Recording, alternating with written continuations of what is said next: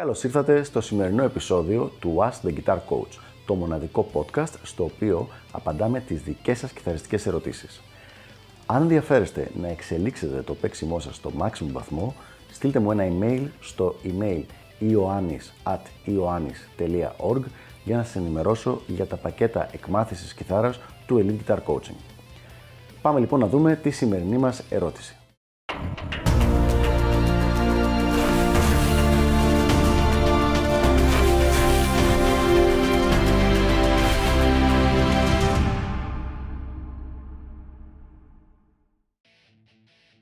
Εκτός από μαθήματα ηλεκτρικής κιθάρας, τι άλλο θα ήταν καλό να σπουδάσει το παιδί σχετικά με τη μουσική;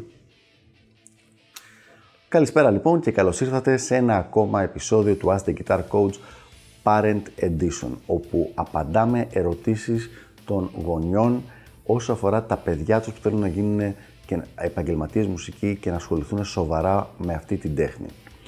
Η σημερινή ερώτηση λοιπόν, μια πολύ καλή ερώτηση γιατί δείχνει ότι ο, ο γονιός ε, το έχει πάρει σοβαρά το θέμα και πραγματικά θέλει να βοηθήσει, είναι η εξής. Λέει, OK, okay, καταλαβαίνω ότι αν θέλει να γίνει κιθαρίστας, πάρα πολύ λογικό, θα πρέπει να κάνει μαθήματα κιθάρας. Πέρα όμως από την κιθάρα, υπάρχει κάτι άλλο το οποίο θα ήταν καλό να ασχοληθεί και να μάθει. Και η απάντηση είναι σίγουρα ναι, 100% υπάρχουν και άλλα πράγματα. Δεν είναι πάρα πολλά, είναι κάτι πάρα πολύ εφικτό, αλλά σίγουρα υπάρχουν. Για να δούμε ποια είναι αυτά. Πρώτα απ' όλα θα ξεκινήσω με το θέμα της κιθάρας για να δώσω ε, δύο κουβέντες. Πάρα πολύ συχνά γίνεται το λάθος και ο γονιός θα στείλει το παιδί σε έναν κλασικό κιθαρίστα για μαθήματα ηλεκτρικής κιθάρας με τη σκέψη ότι με καλά αφού η από την κλασική ξεκίνησαν όλα. Και πολλές φορές ε, έχει πολύ ενδιαφέρον ότι οι γονείς έρχονται και μου το λένε αυτό και το λένε και σε μένα τώρα και κάνουν ας πούμε, και ε, έχουν πραγματικά άποψη ενώ ο ίδιος δεν παίζει καν κιθάρα για το ποιος είναι ο σωστός τρόπος. Λοιπόν, με πολύ απλά λόγια μπορώ να σας πω με σιγουριά, σαν άνθρωπος που έχει σπουδάσει και τα δύο κομμάτια, ότι όταν το παιδί θέλει να μάθει ηλεκτρική, τον στέλνουμε σε ηλεκτρικό κιθαρίστα, σε, ηλεκτρικό, σε καθηγητή ηλεκτρικής κιθάρας μάλλον, και όταν θέλει να μάθει κλασική, τον στέλνουμε σε καθηγητή κλασικής κιθάρας. Και το θέμα είναι απλά αυτό. Ποτέ δεν στέλνουμε παιδί που θέλει να μάθει ηλεκτρική κιθάρα σε καθηγητή κλασικής και θα πρότεινα όχι και το ανάποδο, αλλά το ανάποδο πολύ σπάνια γίνεται. Εφόσον λοιπόν έχουμε λύσει το θέμα της κιθαριστικής βελτίωσης, πάμε στο επόμενο. Στο επόμενο αυτό που χρειάζεται είναι για έναν ηλεκτρικό κιθαρίστα σίγουρα να μάθει και να βελτιωθεί και να εξελίξει το θέμα της μοντέρνας, το ξαναλέω, της μοντέρνας αρμονίας θεωρίας και αυτοσχεδιασμού. Η μοντέρνα αρμονία, θεωρία και αυτοσχεδιασμός δεν είναι ακριβώς η ίδια με την κλασική. Φυσικά και έχουν κοινά χαρακτηριστικά, αλλά η μοντέρνα θεωρία δίνει πιο πολύ έμφαση στις δυνατότητες που σου δίνει, το υπεραπλουστεύω τώρα πάρα πάρα πολύ, παρά σε κανόνες οι οποίοι να, είναι, να περιορίζουν κατά κάποιο τρόπο την έκφραση του μουσικού και του συνθέτη. Σίγουρα λοιπόν θα πρέπει τουλάχιστον για κάποια χρόνια να κάνει και μάθημα μοντέρνας θεωρίας και αρμονίας και αυτοσχεδιασμού. Αυτά τα λέω είναι τρία αλλά είναι ένα μάθημα, δεν είναι τρία διαφορετικά μαθήματα. Ένα μάθημα, θεωρία, αρμονία και αυτοσχεδιασμός, ανάλογα με το επίπεδο στο οποίο βρίσκεται το παιδί. Άρα, είπαμε, ένα η κιθάρα, δεύτερο η θεωρία και αρμονία, αυτοσχεδιασμός είναι το ίδιο με τη θεωρία. Άρα, δύο για την ώρα συνολικά. Και πάμε στο επόμενο. Το νούμερο 3, το οποίο θα πρότεινα, θα ήταν κάποια βασική γνώση αρμονίου ή πιάνου. Τώρα, πιάνο ή αρμόνιο. Δεν έχει ιδιαίτερη σημασία. Σημασία έχει το να καταλάβει το πώς δουλεύει το, ε, τα πλήκτρα, το πιάνο και να μπορεί να δουλέψει και να καταλάβει τη θεωρία και να παίξει και βασικά πράγματα τα οποία θα του χρειαστούν σε διάφορα πράγματα πάνω στη μουσική. Ακούγεται πάρα πολύ γενικό αυτό όπως το είπα τώρα, γιατί είναι το να ξέρεις βασικά πλήκτρα, οι βασικές γνώσεις πλήκτρων θα σου είναι χρήσιμες παντού στη μουσική. Οπότε καλό είναι να υπάρχει αυτό. Δεν μιλάμε τώρα να φτάσει κάποιος στη μέση ή στην ανωτέρα ή να πάρει πτυχίο ή δίπλωμα, αλλά τα πρώτα πιθανώς ένα-δύο χρόνια που αποκτάει ο άλλος τη βασική ικανότητα παίξήματο ε, στα δάχτυλα πάνω στο, στο, στα πλήκτρα. Οπότε λοιπόν, ως τώρα έχουμε τρία πράγματα.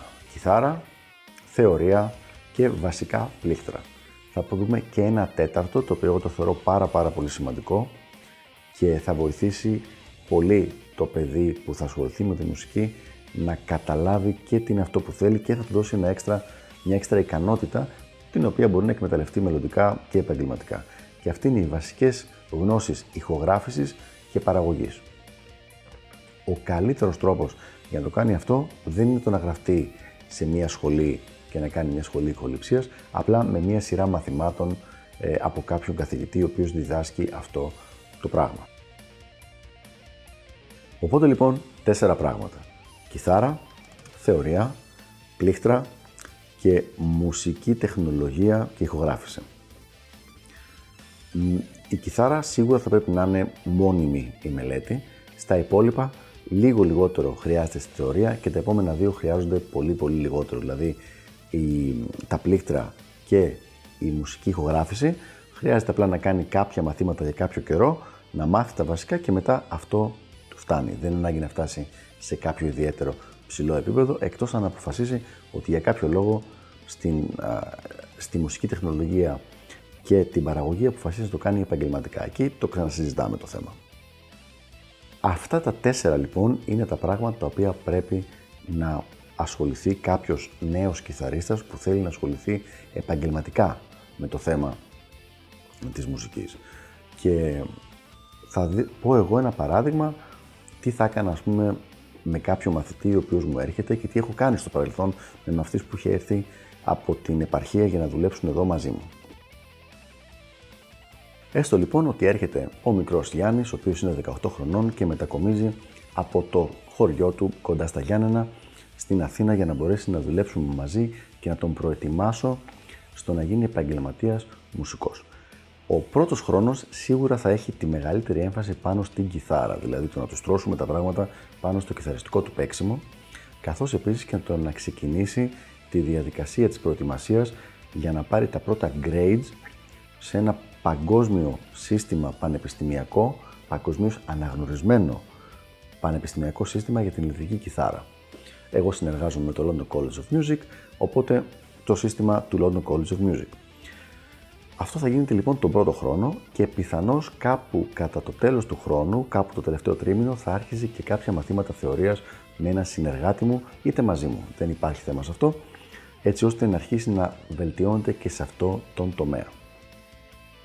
Το δεύτερο χρόνο που έχει μπει πια το νερό στα βλάκια αρκετά καλύτερα, συνεχίζουμε με την κιθάρα και με τη θεωρία και κάπου στο τέλος του χρόνου, ανάλογα με την κατεύθυνση του παιδιού, βάζουμε ή τα πλήκτρα ή τη μουσική τεχνολογία και ηχογράφηση. Η προσωπική μου προτίμηση θα ήταν κατά πάσα πιθανότητα στη μουσική τεχνολογία, αλλά δεν είναι καθόλου απαραίτητο. Αυτό μπορεί να είναι και το ανάποδο, όπως είπαμε.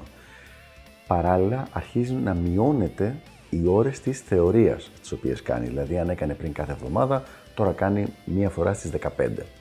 Με αυτόν τον τρόπο, την κάθε δεύτερη φορά που θα έκανε κανονικά θεωρία, παίρνει το μάθημα της μουσικής τεχνολογίας στη θέση του και έτσι δεν είναι πολύ αυξημένο το κόστος και για τους γονείς, αλλά και η ενασχόληση χρονικά του παιδιού. Παίρνει απλά τη θέση του ενός μαθήματος θεωρίας.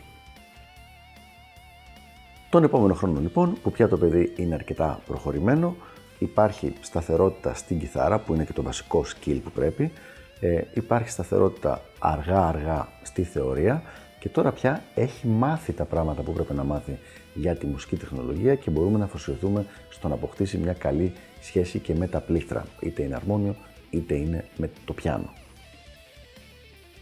Έτσι λοιπόν στο τέλος της τετραετίας το παιδί είναι πανέτοιμο και κιθαριστικά και θεωρητικά και στο να ξέρει τα πλήθρα του σε ένα συμπαθητικό βαθμό και το να έχει προχωρήσει την μουσική τεχνολογία και την παραγωγή ώστε να μπορεί και να σταθεί ο ίδιος να ηχογραφήσει κάτι και να ξέρει πώς λειτουργεί η όλη διαδικασία αυτή. Αυτά καταλαβαίνω ότι άμα δεν τα ξέρει κάποιος είναι πάρα πολύ δύσκολο να τα μαντέψει και να τα βγάλει από το μυαλό του ότι θα χρειαστούν σε κάποιο νέο μουσικό, αλλά η αλήθεια είναι ότι εγώ έχω αυτή ότι αυτός ο συνδυασμός είναι ο καλύτερος δυνατός για τη συντριπτική πλειοψηφία των περιπτώσεων. Αυτά λοιπόν για το συγκεκριμένο θέμα. Ελπίζω να βοήθησα και τους γονείς και τους ενδυνάμει κολαπτώμενους ηλεκτρικούς κιθαρίστες που θέλουν να το κάνουν επαγγελματικά. Μην ξεχάσετε όποια ερώτηση, όποια διευκρίνηση θέλετε, γράψτε την από κάτω και θα προσπαθήσω να απαντήσω. Και καθώς επίσης και ό,τι θέλετε να εξετάσουμε σε επόμενο επεισόδιο, πάλι είτε στο email που έχει φανεί στην οθόνη σας πολλές φορές στη διάρκεια της, ε, του βίντεο αυτού, καθώς επίσης και από κάτω πάλι στα σχόλια θα το δω και εκεί και θα απαντήσουμε σε μελλοντικό επεισόδιο. Γεια χαρά!